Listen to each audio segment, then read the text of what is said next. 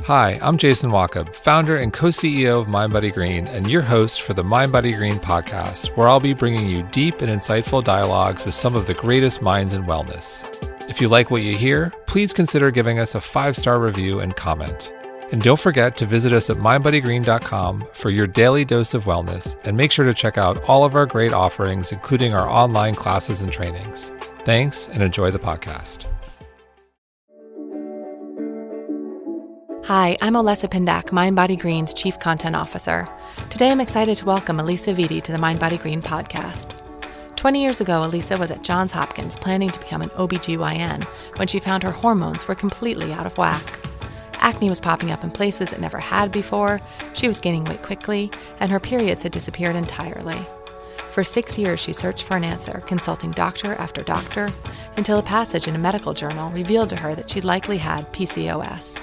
Her gynecologist confirmed it, and from there, Alisa embarked on a two year journey of trial and error to heal her symptoms, starting with blood sugar stabilization. In 2013, she published the book Woman Code to help other women get their hormones in check, regulate their periods, and improve their lives. She's now transforming women's health every day through her online health center, FLO Living. Alisa, welcome. Always happy to be here. Before we dive in and we talk all about periods and hormones and all the questions that we have, I would love it if you can start by telling us a little bit about how you got into this to begin with. What happened at Johns Hopkins that changed right. the course of your life? 20 years ago, what happened to me? I was, you know, at Hopkins fully planning to become an OBGYN and I had a, a sort of breakdown with my hormones and I was seeking medical attention and really had been doing so since I had been 16 because there were things that were problematic even in my mid teenage years.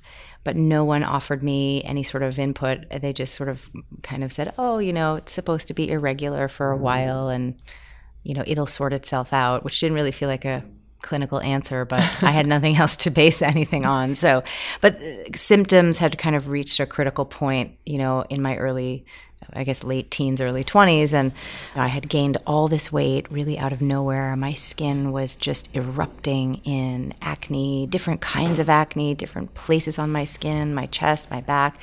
My periods had completely disappeared.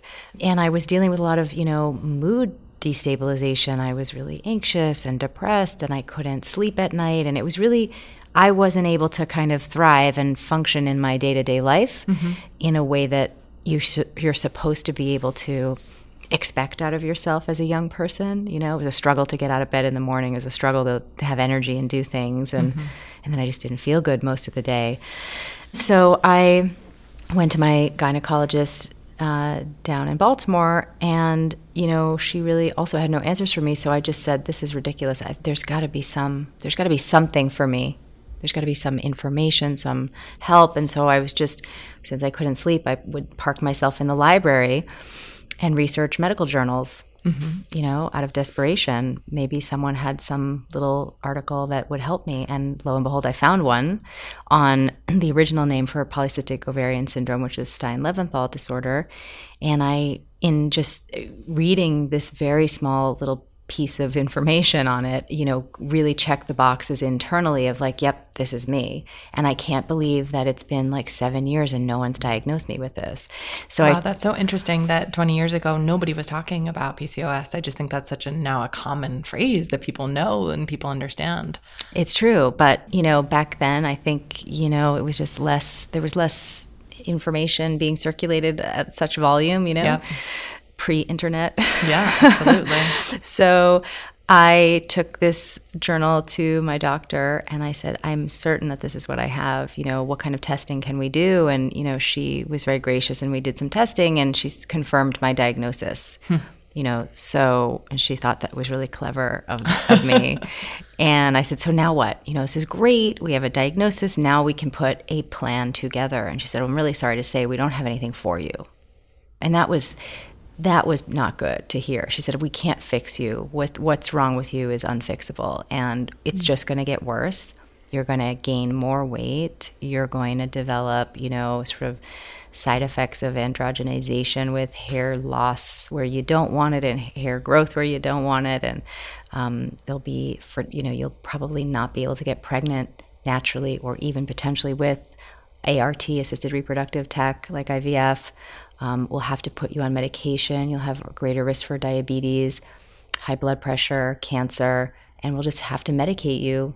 You know, well, there's mood drugs we can put you on for your anxiety, for your depression. We'll just like find the right cocktail of drugs for you. And I just from really like that was a heavy, you know, conversation in yeah. that moment. And I just really checked in with my body and I said, that's not for me. That mm-hmm. that doesn't feel right. There's got to be a better way. And I uh, really just again for my own personal benefit began looking into what could be done. I was mm-hmm. I, I I started working with and apprenticing with different uh, natural, you know, healers like acupuncturists and naturopaths, and tried all sorts of things, and really began studying um, again, this was before functional medicine was a thing, so just really looked into um, as many different avenues as I could with traditional Chinese medicine and also was looking at the emerging field of epigenetics and looking at you know how do we use nutrition to manipulate you know functions of the body and that really was the key for me is like oh we can actually use food mm-hmm. to improve my insulin response. We can use food to calm, to improve my estrogen metabolism. I can use food to do XYZ to support these functions in my body. So, why don't I just put myself to work around figuring out a protocol that would help me? And so that's that's how you know I started recovering from PCOS, mm-hmm. and uh, it was pretty remarkable once I um, sort of narrowed in on the right process, you know, the weight melted and you off. just kept on trying and trying. And yeah, it was about two years of trial and error with different ex- mm-hmm. food experiments and other experiments. I mean, the first set of things, of course, was I didn't want to try to figure this out on my own, so I really gave myself over to other experts who could just tell me what to do. And, you know, we had all sorts of interesting experiments. One naturopath had me doing this carrot juice thing. That was all I was allowed to have for breakfast with like super greens in it. And I, you know, was so dedicated that I literally turned orange. My skin turned orange. I didn't see it because it was slowly building day by day. But my best friend at the time, you know, she caught a glimpse of me in a way she hadn't seen in the sunlight. And she said, "Oh my God, you've you've you, have you have changed color. Just, you've got to stop this carrot juice thing." And meanwhile, none of my symptoms got better for that first year of really trying all these other mm-hmm. elimination diets or expensive supplement rounds and. Mm-hmm it wasn't going to the root cause. It was it was still just kind of throwing a lot of things at the wall to seeing what was going to stick and mm-hmm. and so I decided to really take it into my own hands at that point and really methodically do you know my own type of food experimentation until I could see um, one type of hormonal result at a time. Mm-hmm. So really, first focusing on blood sugar stability and really nailing that and anchoring in the body because it's a key, not only a key problem for PCOS, but it's a key driver of success for the endocrine system's function as a whole. So that was sort of my first thing is how do I get my blood sugar to be stable all day, mm-hmm. every day? And what does that mean from a food and lifestyle point of view? And then I moved on to the next piece and the next piece and then watched my body really come back to homeostasis. You know, so signs of that were the weight loss effortlessly. Signs of that was the skin clearing up without retin-A or Accutane or antibiotics. Mm-hmm. Um, my mood coming back to normal. Me just being clear-headed and not foggy and tired. Um, and just you know, and then of course ovulating and getting my period back. I mean, you yeah. have to keep in mind for that whole decade. From 12 to 22, I got my period maybe five times. And then to just get it back you know, was such a gift. Wow. It's pretty remarkable how you stayed so steadfast and you kept on going and going and going despite not seeing progress for a full year. And then you finally started to see those changes. And it seems like out of this and and a lot of other things came your first book, Woman Code. And I know that that's one of these books that women read and then have to share with their friends and they need to pass it around and they need to talk to everybody they meet about it because it contains so much essential information that I think women feel like they should have had all along. And why did no one ever teach this to me? And why did I not understand the way that my cycle works? And even if you're not dealing with complicated um, issues like PCOS, still just understanding what your period means, what your cycle means, what signals your body is sending to you all the time. I think that now we know about the fifth vital sign being your period. And that was a conversation that people really weren't having when Women Code first came out, but now is becoming more common. Maybe not quite mainstream yet, but definitely a much bigger part of the conversation. Um, why do you think it's taken off? I mean, I think it's a combination of, um, like you said, the book's been, you know, I published Woman Code back in 2013, and I think that the readership has just grown exponentially for that book, and and that word of mouth, you know, women do really gift it to their friends and say, you've got to. You've got to see what's in here because it changed my perspective, and I know you need this perspective shift. So I think that's been helping um, to shift the conversation. I think that social media and millennial women in particular are just such drivers of like change for good in such a beautiful way because mm-hmm. they're just they've stripped away the taboo of sharing so much of their lives in a public forum and that includes their lives around their their period and you know in relation to their their menstruation so that, you know, that kind of watershed moment that we had with Kiran Gandhi running the marathon mm-hmm. in London without any, you know, sanitary products, mm-hmm. um, I think was so really a sign of the times of, you know, this sort of millennial kind of, uh, you know, upswell on social media to say, we're gonna this is our life we're gonna talk about it. there's why is this any different than sharing what i ate for breakfast right. you know, or my latest workout of the week or whatever I'm interested in. This is what's happening in my life now. And I want to share about it without having any shame attached to it or judgment made about it. And I think that is just such a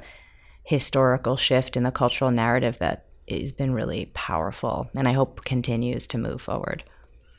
So let's talk about some of the information in Woman Code.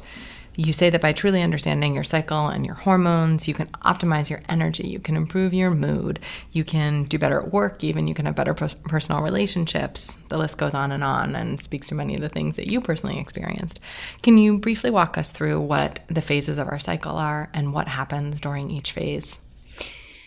I mean, it's a, it's. I think I'm so passionate about it because I lived so long without a cycle, and I really, really understand, you know, how deep the impact is on your life when your hormones are out of balance. So, you know, your hormones govern a lot of things. They impact every function of the body, and your cycle is one piece of that and you can look at the phases of the cycle as a way to kind of map out some of the impact that it's having let's say on your brain chemistry your metabolism.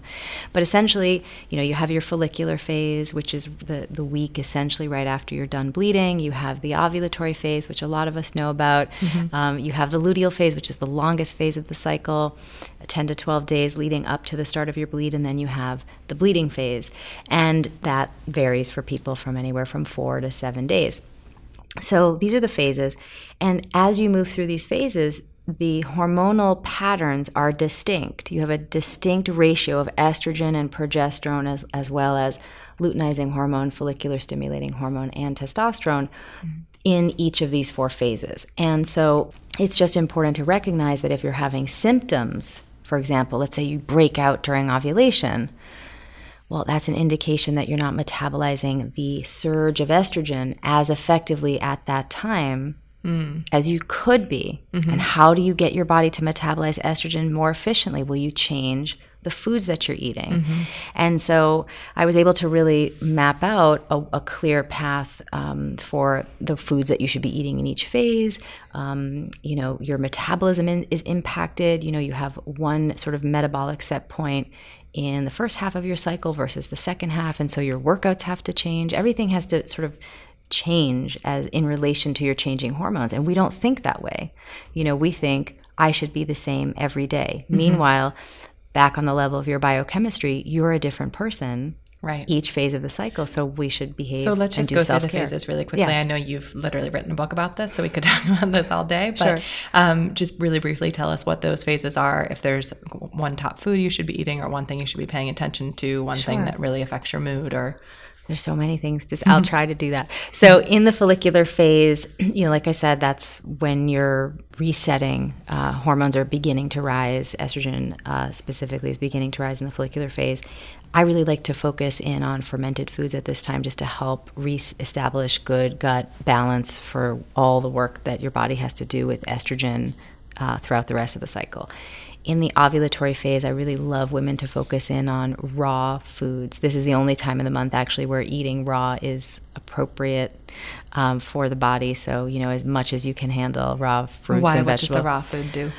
It supercharges the body with selenium, glutathione, vitamin C, food that um, gets stored and immediately used by the liver in the phases of detoxification to help ex- expedite estrogen metabolism during this extreme surge of estrogen that happens in a really short window of time. That, you know, since so many of us are dealing with um, endocrine disruptive exogenous estrogen in terms of chemical exposure, that coupled with that's like your baseline excess estrogen then you've got this surge. This is often why women feel not their best during ovulation, when in fact hmm. that surge of estrogen should make you feel really good. Right. And instead, often now women are feeling. There's actually a really important study that came out about last week showing that one in two women now uh, are dealing with hormonal imbalances is like an unprecedented number. Um, before we had these sort of piecemeal statistics about oh, one in eight women were dealing with PCOS, one in ten endometriosis, one in eight couples infertility. But we this is an aggregate number that now half of the female population has a hormonal imbalance of some flavor, and that's really Honestly, it's shocking, but it's not. Also when you think right? about your life and you think about the people that you know in your life, like that seems about right. well, and I mean, let's think about the environment that we're in. You know, it's uh, a more chemical heavy environment. Our food, at least in the United States, is, you know, they've smartly banned chemicals in agricultural production in other countries, but here they're still happening. And, you know, it's expensive and difficult to navigate those choices, but they make a big impact on the endocrine system. So you have a lot of, you have more endocrine disruptive things coming at you uh, more frequently than ever before in recorded history. So it's, of course, impacting your body's ability to produce these beautiful, hormonally balanced four phases of your cycle. So women will experience symptoms. Especially in luteal phase, right, which is everybody's favorite, right? The PMS phase. This is when estrogen, just to get back to this phase conversation, this is when estrogen and progesterone should be rising in concentration to both thicken the lining of the uterus and hold it in place. And when conception doesn't happen, the concentrations of estrogen and progesterone decrease to signal to the body that it's okay to, to shed the lining. However, if you have too much estrogen in relationship to the production of progesterone, and I'll talk about why a lot of women now are not making enough progesterone even in their younger years, you then have a scenario in which you will have PMS. And that's important to, to distinguish because oftentimes we just assume PMS is part of the deal. Mm-hmm. You know, oh, it's the week before my period, I'm going to feel terrible. We throw the week away. We assume that these symptoms are things we should suffer with. Right. That is based on Go our and buy some chocolate and get into bed. yeah, go ahead. there you go. But that's based on our lack of education, right? We're not taught any of this information about how our bodies should work and what to do if they if we have too many inputs that are disrupting our hormonal function. That's why I wrote Woman Code. I thought, you mm-hmm. know, I needed this roadmap. I'm sure everybody else does too. Mm-hmm. Of you know what what is what is normal for the body? How does it work? And how, what's my role in supporting the function of my endocrine system? Because especially today with the endocrine disruptive world we live in, you do have to be really active. Yes, your grandmother's generation, your great grandmother's generation, they didn't have to worry about this, not to the extent that we do. It's true. They kind of could take their cycle for granted. Now, that's not to say that they weren't suffering with period problems, but not on the scale that we are as a mm-hmm. culture now. And we cannot. We are not in a position now with the research and the data that we're seeing emerge in terms of health trends with women and their hormones and their fertility. We can't just assume it's going to take care of itself, that the mm-hmm. body will maintain healthy endocrine function on its own. You do have to learn how to participate in that process. And that's, you know, what what we teach, right? So, you know, the luteal phase. Uh, why why are so many wo- women dealing with PMS now? What why is this like this ubiquitous problem? Well, in addition to all the endocrine disruptive chemicals that we're exposed to, we're also living a lifestyle that is far more stressful mm-hmm. in subtle, constant ways, right? So it's like there is an actual adrenaline rush produ- on purpose produced by being on your mobile device, mm-hmm. looking at games or social media. Like they, they want you to be hooked and it's an adrenaline hook, right? And then whenever you produce adrenaline, what is the other hormone that needs to be produced, right? Cortisol. cortisol. and cortisol, all hormones are, are manufactured from like the mother hormone pregnenolone, right? Mm-hmm. And if you are constantly draining the pregnenolone supply and focusing it on producing cortisol, you over time then don't get to have enough progesterone because there's only so much pregnenolone to spread around. Right. And so you fall short of progesterone. In addition, that's just stress, right? Then you're like running around, commuting, you're drinking coffee on an empty stomach, uh, things of that nature, skipping meals, being busy, living your life in mm-hmm. your 20s and 30s. I mean, the stress goes up, progesterone goes down, PMS goes through the roof in terms of symptoms. So you might mm-hmm. start with one PMS symptom at 25, but by 35, you've got six. And you just think, oh, I'm just, you know, it's just, I have to deal with it. But no, it's really, there's so much you can do to get around that. And food is the answer. You know, food is the answer for sure.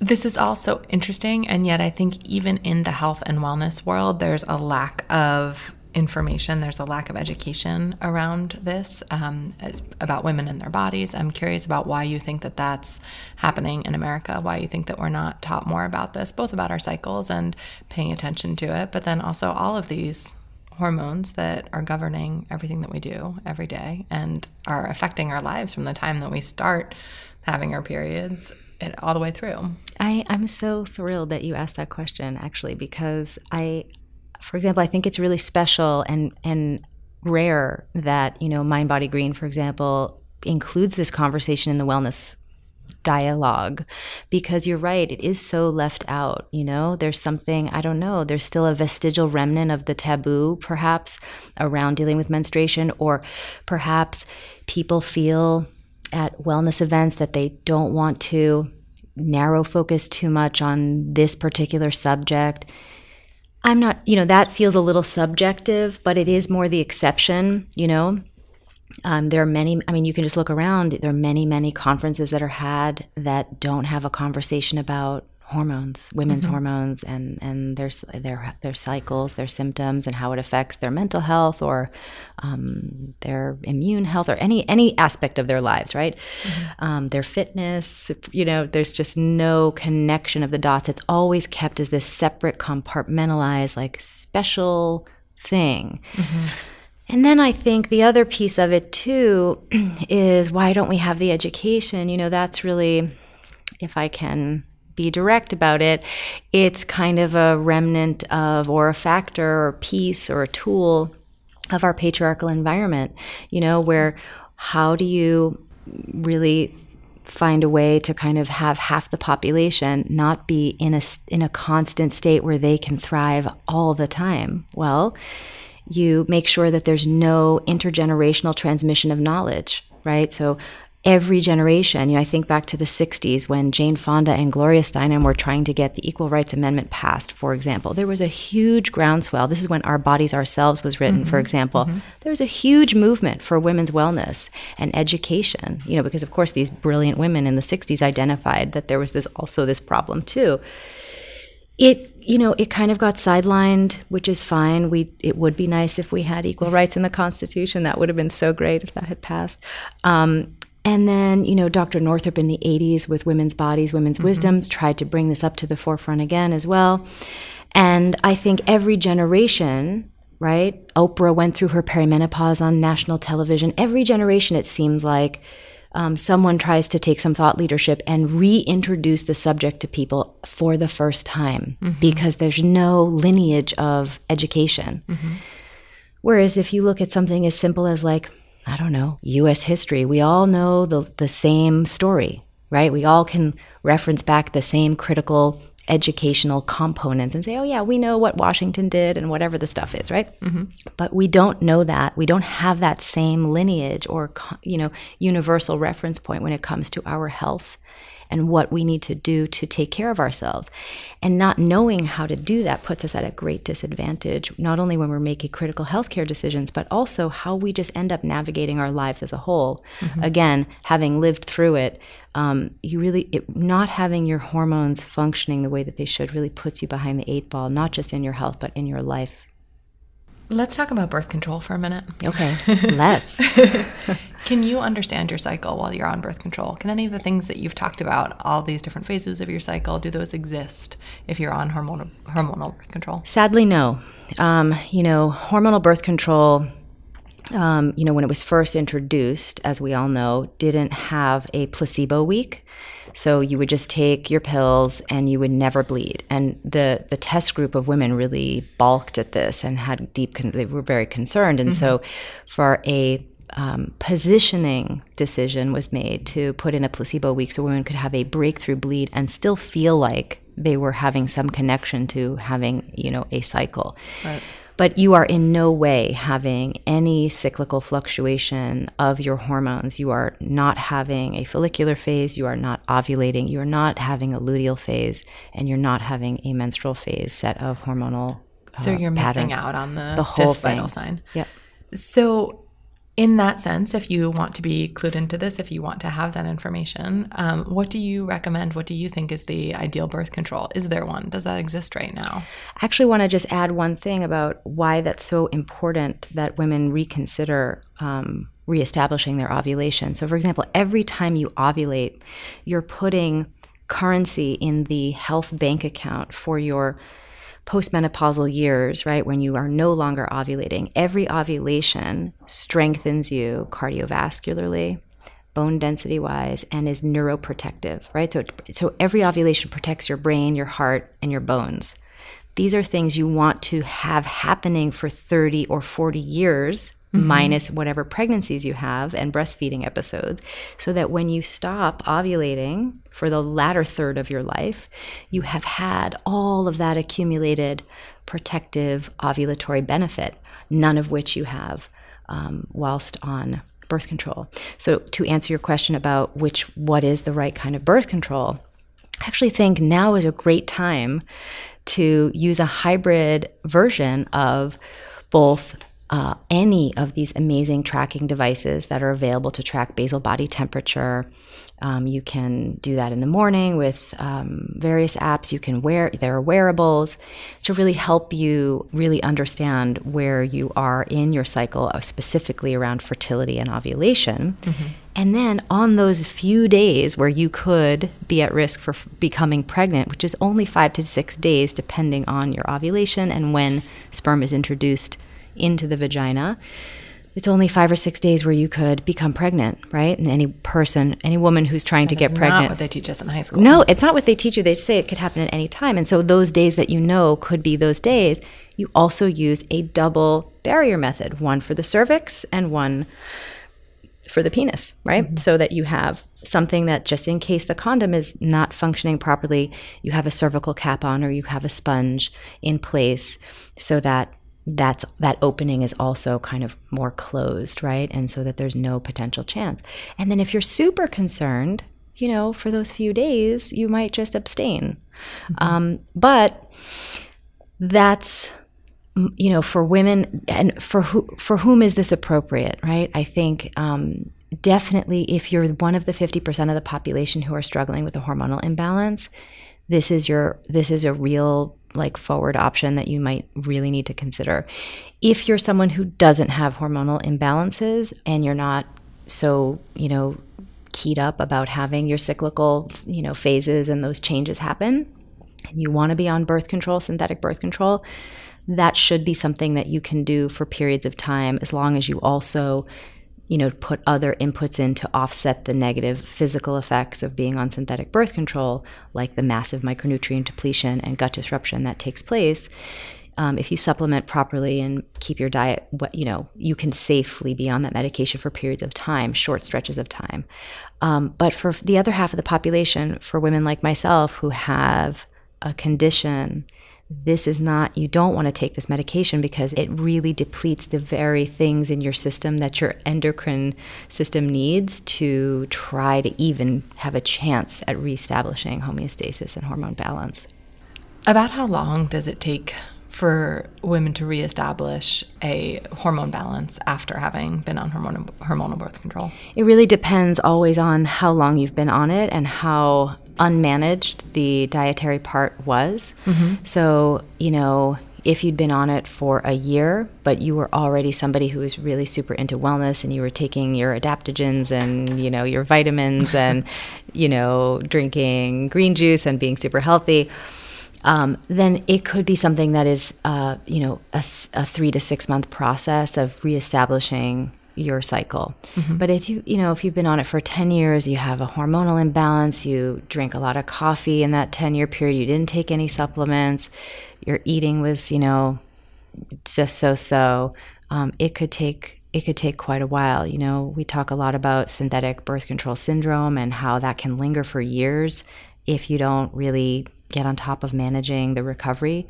um, sort of the rehabilitation after being on synthetic birth control. And what does that look like? What does the rehabilitation look like? I mean, it's like heavy, heavy micronutrient mm-hmm. support, mm-hmm. you know, so there are key micronutrients I've at least identified that the endocrine system absolutely has to have in order to just do its day to day function.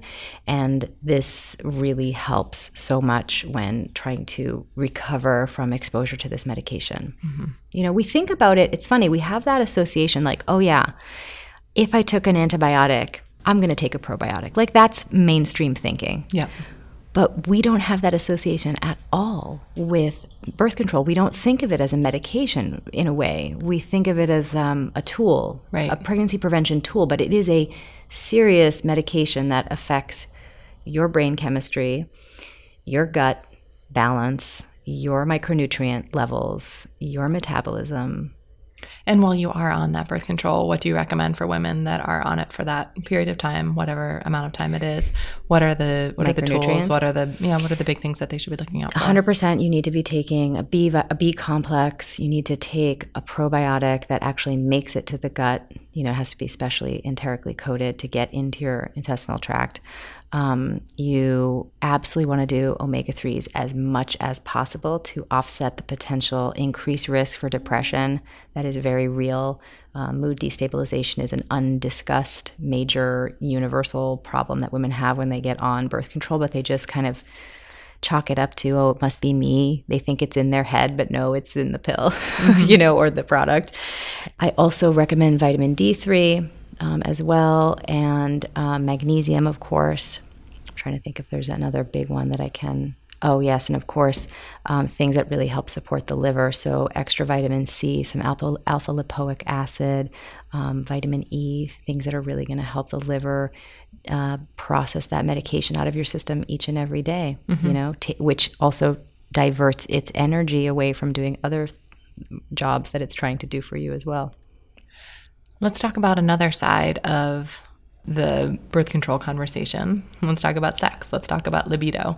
So many women are struggling with low libido, with feeling like, why am I not in the mood? I used to want sex all the time and now I just don't. I'm just exhausted and I'm not interested. Can you talk to us a little bit about that? How much of that has to do with all the other conversation that we're having here about our hormones? I imagine I mean, everything, right? You know, certainly if you've been on the pill, little fun side effect is it will um, alter your sex hormone binding globulin and that will decrease your sex drive. And sometimes that's temporary and sometimes that's permanent. That's not a discussed side effect. I think if more women knew that that was a potential risk that they were taking by taking that medication, they might think about it Mm-hmm. Not, might think about it twice. Um, so there's that. Um, I think that uh, the conversation we had about low grade chronic stressors mm-hmm. and uh, endocrine disruptors are absolutely a part of this conversation around decreased libido. Mm-hmm. You know, the fact of the matter is your sex drive and desire and uh, sexual response is actually supposed to intensify as you age as a woman, which is mm. the inverse of what happens to males. Their sex drive and response declines, um, you know, as they begin andropause, right? Um, and actually, this research says it starts to wane at 25, whereas we start to just really take off at 25. Right. So, if you're in your 30s and you're kind of wondering what's going on, you know, you have to look, audit your period, right? Where are you having the most symptoms, right? Mm-hmm. You know, we're all supposed to get two really dramatic natural surges in desire in two different parts of our cycle ovulation and the first half of the luteal phase. And why, of course, is because that in- increases the likelihood that you'll have sex during the time where you're most fertile. Right. But if you're not feeling those surges, then now we're talking about there's a clear hormonal problem that's happening. Mm-hmm at those parts of your cycle and then you have to backtrack into why is that happening are you skipping meals are you overly relying on caffeine are mm-hmm. you overly stressed what what are the inputs that is creating this imbalanced output right. and then if you want to change the sex drive output you'd have to start changing your inputs. And yes you can use adaptogens you can use herbs you can use uh, supplements to help but the endocrine system responds really quickly to some of these you know to food as medicine as opposed to these more subtle adaptogens you know adaptogens and herbs and micronutrients always work more efficiently in an internal ecosystem where the food is dialed in mm-hmm. so you know also be looking at what you're eating are you having too many refined carbohydrates too much processed fats and you know things that are you know not a plant forward diet right. it's going to impact your sex drive Let's talk about fertility. The infertility rates are rising, we know. And when you talk about how 50% of the population is dealing with a hormone imbalance, I imagine those two are correlated. What do you make of the rising infertility rates? I think it's a, I think it's a crisis. You know, I think that we are challenged in so many different directions with our fertility these days. You know, um, like I said, chemical disruption, endocrine disruption from chemical exposure, um, pesticides in our food, stress in our daily lives that really impacts just this deep core functioning of our endocrine system and our hormonal outputs. And then that coupled with uh, us as a population tending to have children later um, makes this you know a challenging situation. I think the other key thing in this conversation is that we grow up thinking that there's nothing that there's no action we should take when something's wrong with our period. And really the time to start thinking about your fertility is as soon as you have a period problem whether that be 16 20 25 30 whenever your period starts to become symptomatic you should immediately think that then also you're having a, in, an, a fertility problem simultaneously, whether or not you're trying to conceive. Period symptoms equal decreased fertility. Mm-hmm. That's an important con- immediate connection one should have. And so, of course, you know, when I heard at 20 that I would not likely um, get pregnant, mm-hmm. that made sense. I wasn't having a cycle. There was no ovulation. There right. was no period. There was mm-hmm. nothing happening. It, of course, mm-hmm. made a mm-hmm. lot of sense. But let's say you're having your period every month, but it's super heavy, mm-hmm. or you have clots, it's really heavy and crampy. Mm-hmm.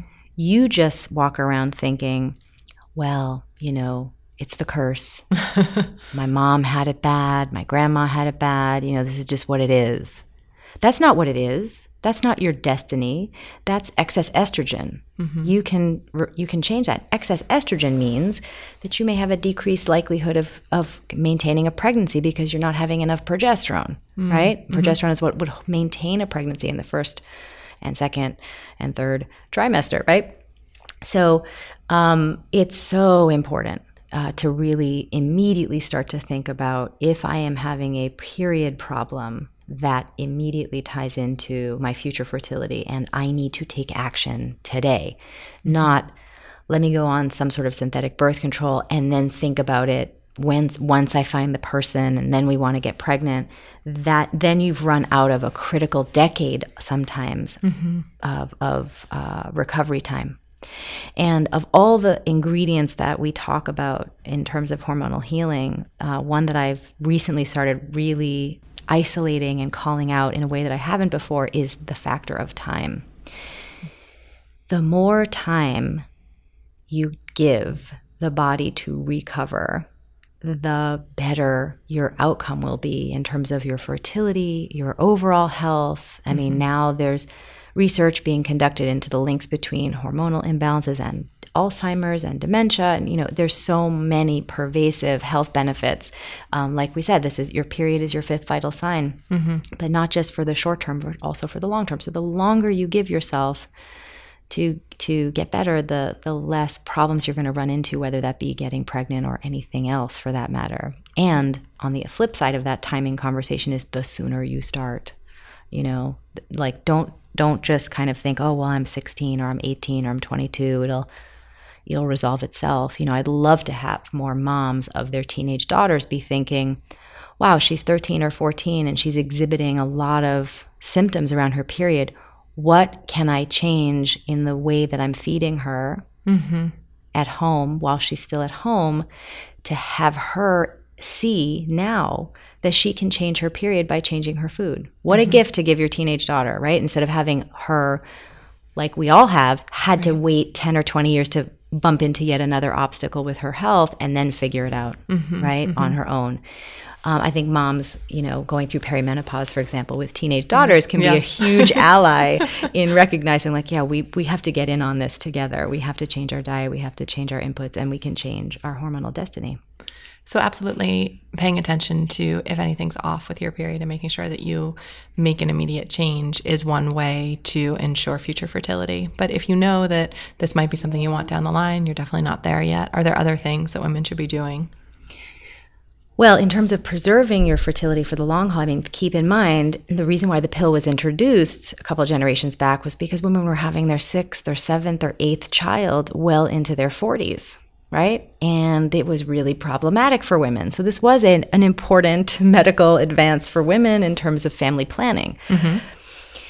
And that being said, nature has designed women to be maximally fertile for the maximal amount of time. So historically, we were thinking about you know fertility windows extending into the mid to late 40s. Now, mm-hmm. that conversation is much more truncated. Women are having fertility challenges in their early 30s, even before the official start of perimenopause, which is 35. Mm-hmm. So, you know, it's really, again, going back to the same thing. You know, I, it's funny, we all think that there should be these like different things that we do.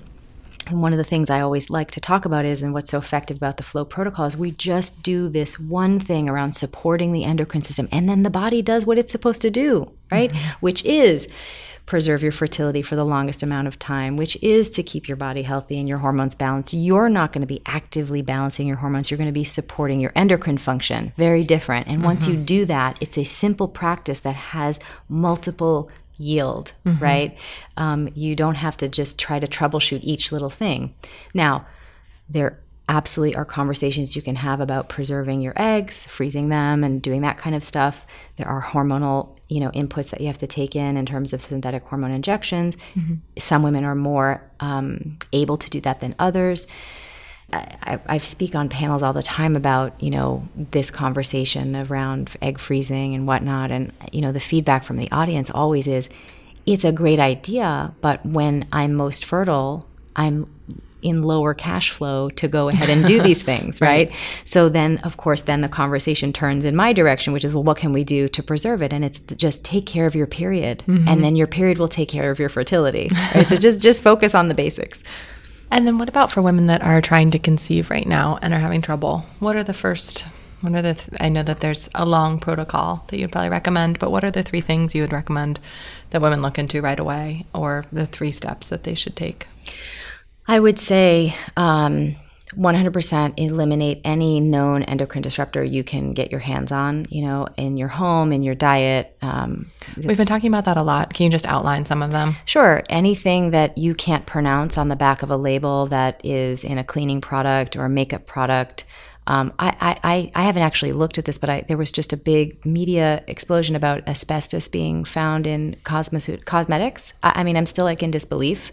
I'm saying that like it's a question, but yeah. you know, oh my goodness. So you have to really go green like it's your job in every single product that you use uh, your hair care, your skin care, your shower stuff, your cleaning stuff. That's what I'm talking about. Mm-hmm. And then foods, you know, going organic is critical for the trying to conceive um, window. Then, you know, I would say, uh, replenish micronutrients uh, in an aggressive manner. So, uh, oftentimes people say take a prenatal, but mm-hmm. if you've experienced period um, disruption historically and you know you've had a stressful period of time where you've been, again, burning the candle at both ends, drinking a lot of coffee, staying up late, or having a lot of stress, something's been going on in work or family, mm-hmm. just a prenatal with the fish oil is not enough. You may have, you know, in fact, we recommend that you do more therapeutic doses of this of you know B vitamins and magnesium and omega 3s up until the point where you try to conceive mm-hmm. and is that moment where you've tried whether or not you know you're pregnant you switch over to your prenatal trifecta of a prenatal an omega 3 and a probiotic but leading up to that moment for as many months as you can give yourself you know, therapeutic doses of a lot of different micronutrients is really, really helpful. And then from an egg quality point of view, I would say you would want to consider both you and your partner adding in um, 600 milligrams of coenzyme Q10 a day for three months before you want to try to conceive, because that's about the average time that it takes for sperm and eggs to form in the body before mm-hmm. they're released. So, and there's great clinical research on that particular micronutrient improving egg quality. Interesting.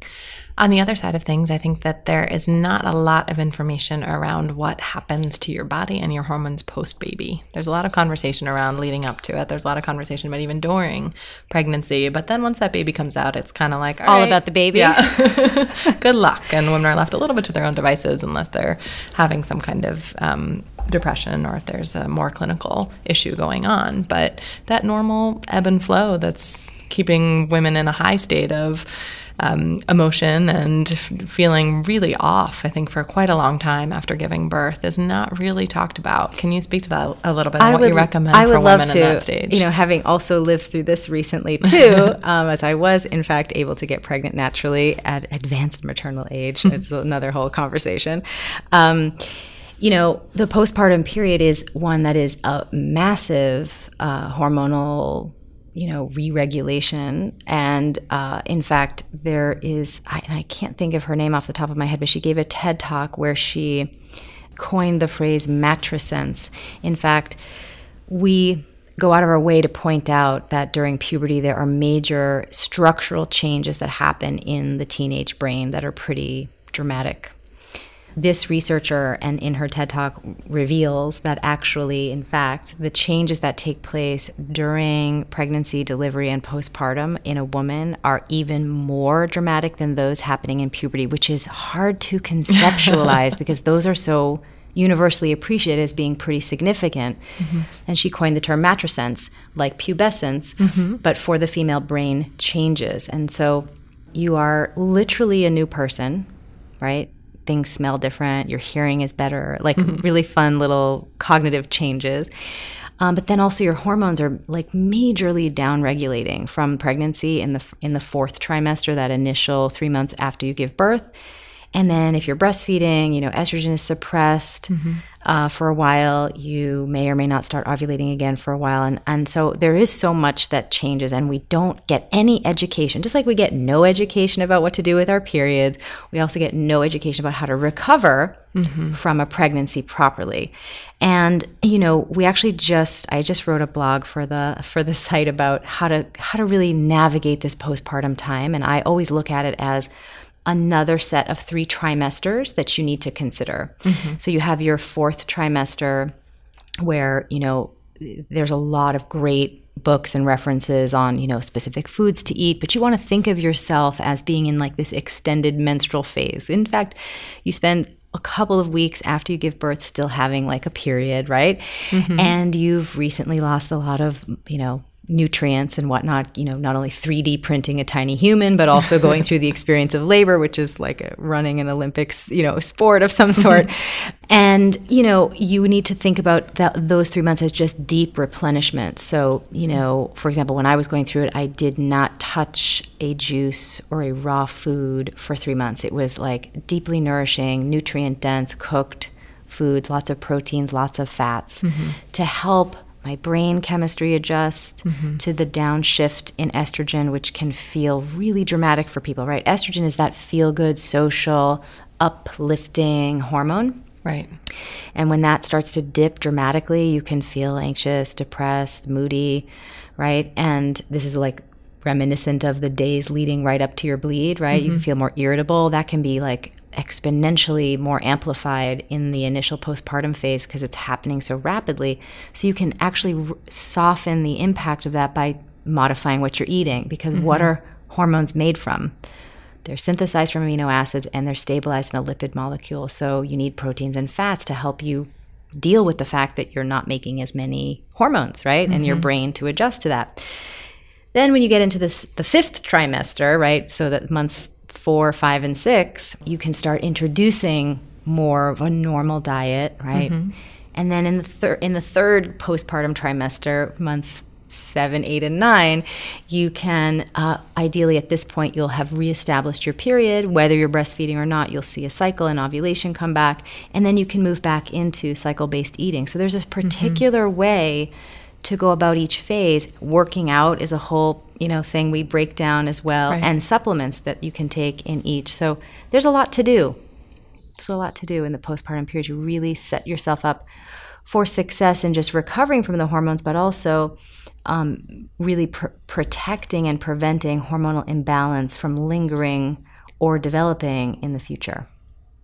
We recently did a perimenopause week on mindbodygreen because we felt like this is a phase of hormones that women aren't really talking about that we're, we were calling it the next frontier of hormone health.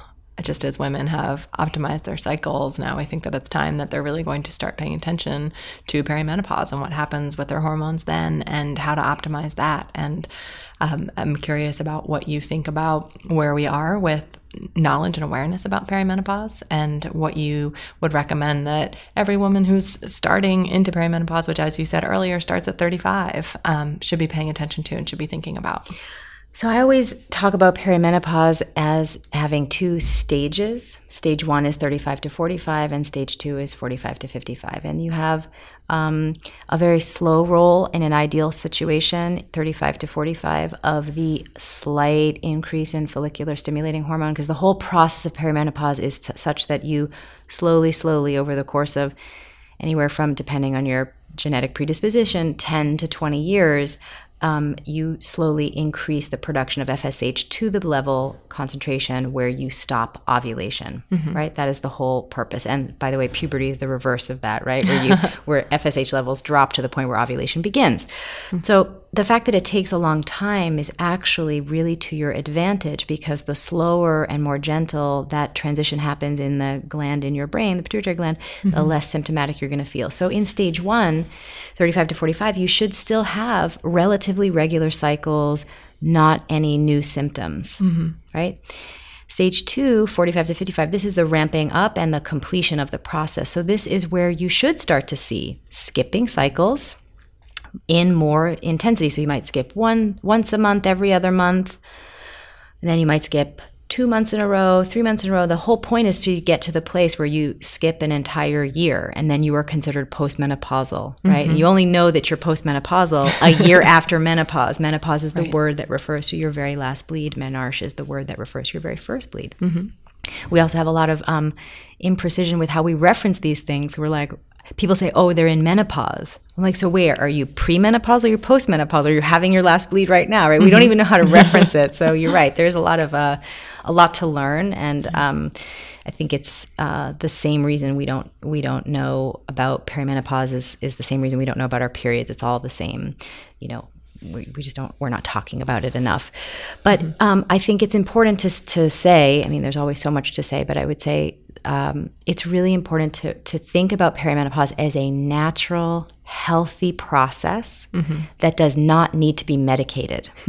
Because the conversation that you'll have in a conventional setting is well we'll just put you on birth control till you're about 50 when then we'll take you off right and put you on other things other other bioidentical hormones or oral synthetic hormones that can help deal with the symptoms right? Mm-hmm. That's the completely wrong way to think about it. You don't want to medicate this process. You want to allow this process to happen and support it Mm-hmm. So, in the first stage of perimenopause, you know, you really want to continue to eat cyclically, work out cyclically, do all the things that, you know, really support your hormonal balance. Mm-hmm. And anytime you see a symptom crop up, immediately address it. The more you can keep your hormones happy in stage one, the easier stage two will be. So that instead of having the stereotypical perimenopause experience of like, daily occurrences of hot flashes and epic night sweats and changing clothes and sheets and running makeup Right.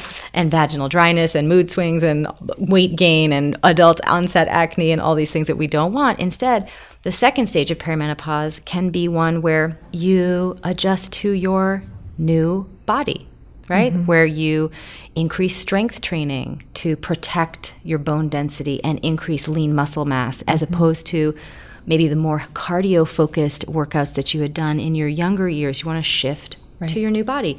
You want to shift your eating, right? Your mm-hmm. metabolism is going to shift. You don't need as many calories. You can start doing more with intermittent fasting. As you hmm. unwind from the cycle, you can change how you interact with your nourishment and your fitness. Mm-hmm. And just learning how to adjust to that is an important thing for you to do, and you minimize symptoms. And then in the second stage, you can also really start to engage a lot of adaptogens. Um, and herbs to help offset any of the symptoms that you have. But really, hot flashes and mood swings can really be addressed with a couple of well researched herbs, lots of fish oil, magnesium. It's not a big deal. It's nothing to be afraid of. and I think because we don't get that information, it just seems scary, mysterious, and like, well, just you know, give me whatever the meds are, so I don't have to go through the sweats. Um, but really, that it's such a lovely process. It doesn't have to be. I've worked with so many clients over the years to help them navigate through perimenopause. It can be a really easy process, you know, where you still feel great. Your sex drive increases. You look good. You feel your you feel great. Um, it's just a it's just yet another hormonal inflection point across your lifespan, and you have seven of them. So it's just another one to know how to navigate. You've been talking about this for a long time. This has probably been more on the forefront of your mind than most people for many years. What do you think about where we are right now? And where do you think that we're going to be in 10 years with the way that we're talking about periods, with the way that we're talking about hormones, with the way we're talking about women and our cycles and all of this? I mean, it's never been a better time. You know, I think uh, historically, this is the most open that the conversation has been, the most positive. Like I said earlier, the the shame and the taboo has really been something that's been actively put away, and I think that's really amazing. I think also the rise of femtech companies that have really been um, female founded companies that are reinventing products that were historically created by men, like sanitary products, like tampons, like condoms, like all of these products that were once made by men for women. Now women are making them for each other. and that is such a great thing as well. And I think what's next on the horizon is really uh, shifting our expectation that we will start to feel like we should have more with our healthcare. We deserve better with women specific healthcare. I mean, we're actually in a women's healthcare crisis. There aren't enough gynecologists going into practice anymore. We don't have enough gynecologists to go around in the United States, right? So it's hard and harder and harder for women to get access to even conventional care. And then, you know, I think there's really an opportunity for some different kinds of solutions to come into play to help women navigate the the uh, in between gynecological visits, and certainly that's that's really what we focus on at FLO Living. Yeah. What gets you excited in the morning? I mean, if I have to be honest, it's my daughter. I love being a mom, and that really, you know, I just like I love it when she has days off from school or vacation week. I'm like, what can we do together? You know, like we, we do all sorts of activities. You know, the other day she was home, we like made a chopped salad, and she was all excited about eating it. And I just, I don't know, I really love that. Or when it was Valentine's Day, I just went bananas and made like all this fun like heart chandeliers and gluten-free buckwheat cacao cookie heart cutout cookies and like just i just really enjoy some of the creative outlet that that provides for me um, so that's that's exciting but what other things get me excited as well are certainly um, you know, since my own personal run in with a health issue, I mean, I, I remember thinking to myself, why, why is there no one here to help me? Mm-hmm. You know, why do I have to go through this by myself? I'm, I'm overwhelmed. I'm confused. Where do I start? You know, mm-hmm. it was mm-hmm. expensive. It was confusing. It was a lot of failure.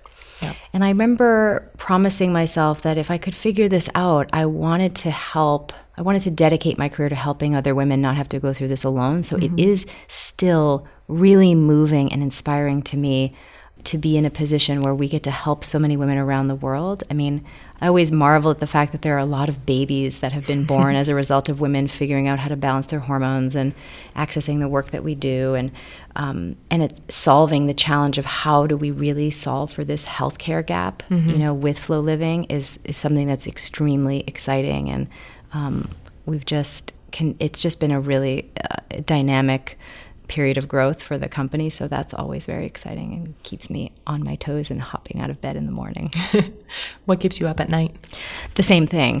uh, my daughter, no, no, that's not, not it. Um, you know, trying to solve that problem. How how do we reach more women? You know, now mm-hmm. that the statistics are out that half of the female population is struggling. Mm-hmm how can we serve them better? How can we provide them with the support that they so desperately need? And I know exactly what it feels like to mm-hmm. not have it. You know, how do we solve that problem? So yeah, it's uh, my waking and sleeping thought. I'm a one I'm a one track period woman.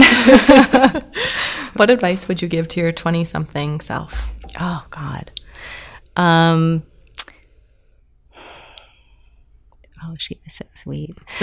um, I would probably tell her to just, uh, just not to worry so much about the journey. Um, you know, I was really always overthinking about, well, what does this mean, and where am I going, and how am I going to get there, and um, and I think, you know, I always used to hear people say that and think, well, maybe they just had it more figured out than I did. but really, truly, when you look back, retrospectively, it's like, yeah, every piece of that experience in aggregate really leads you to the next step in your evolution. So mm-hmm. I would just say that I feel this way now. I'm very grateful to my body that at 20, you know, I had to really change my whole life mm-hmm. um, to take care of myself in a way that I probably would never have come to had my hormones and my period not broken down. So I think I would have been a lot more grateful mm-hmm. as opposed to feeling like I was the only one and it really you know was unfair right. I would have felt like okay this is just an opportunity to up level my entire life and i have mm-hmm. no idea what exciting things will come from it. And really you know my entire career evolved out of that um, that situation with my health and i'm certainly grateful for that. I love the work that i do. Wonderful. Thank you so much for being here. That's always my pleasure to talk at mind body green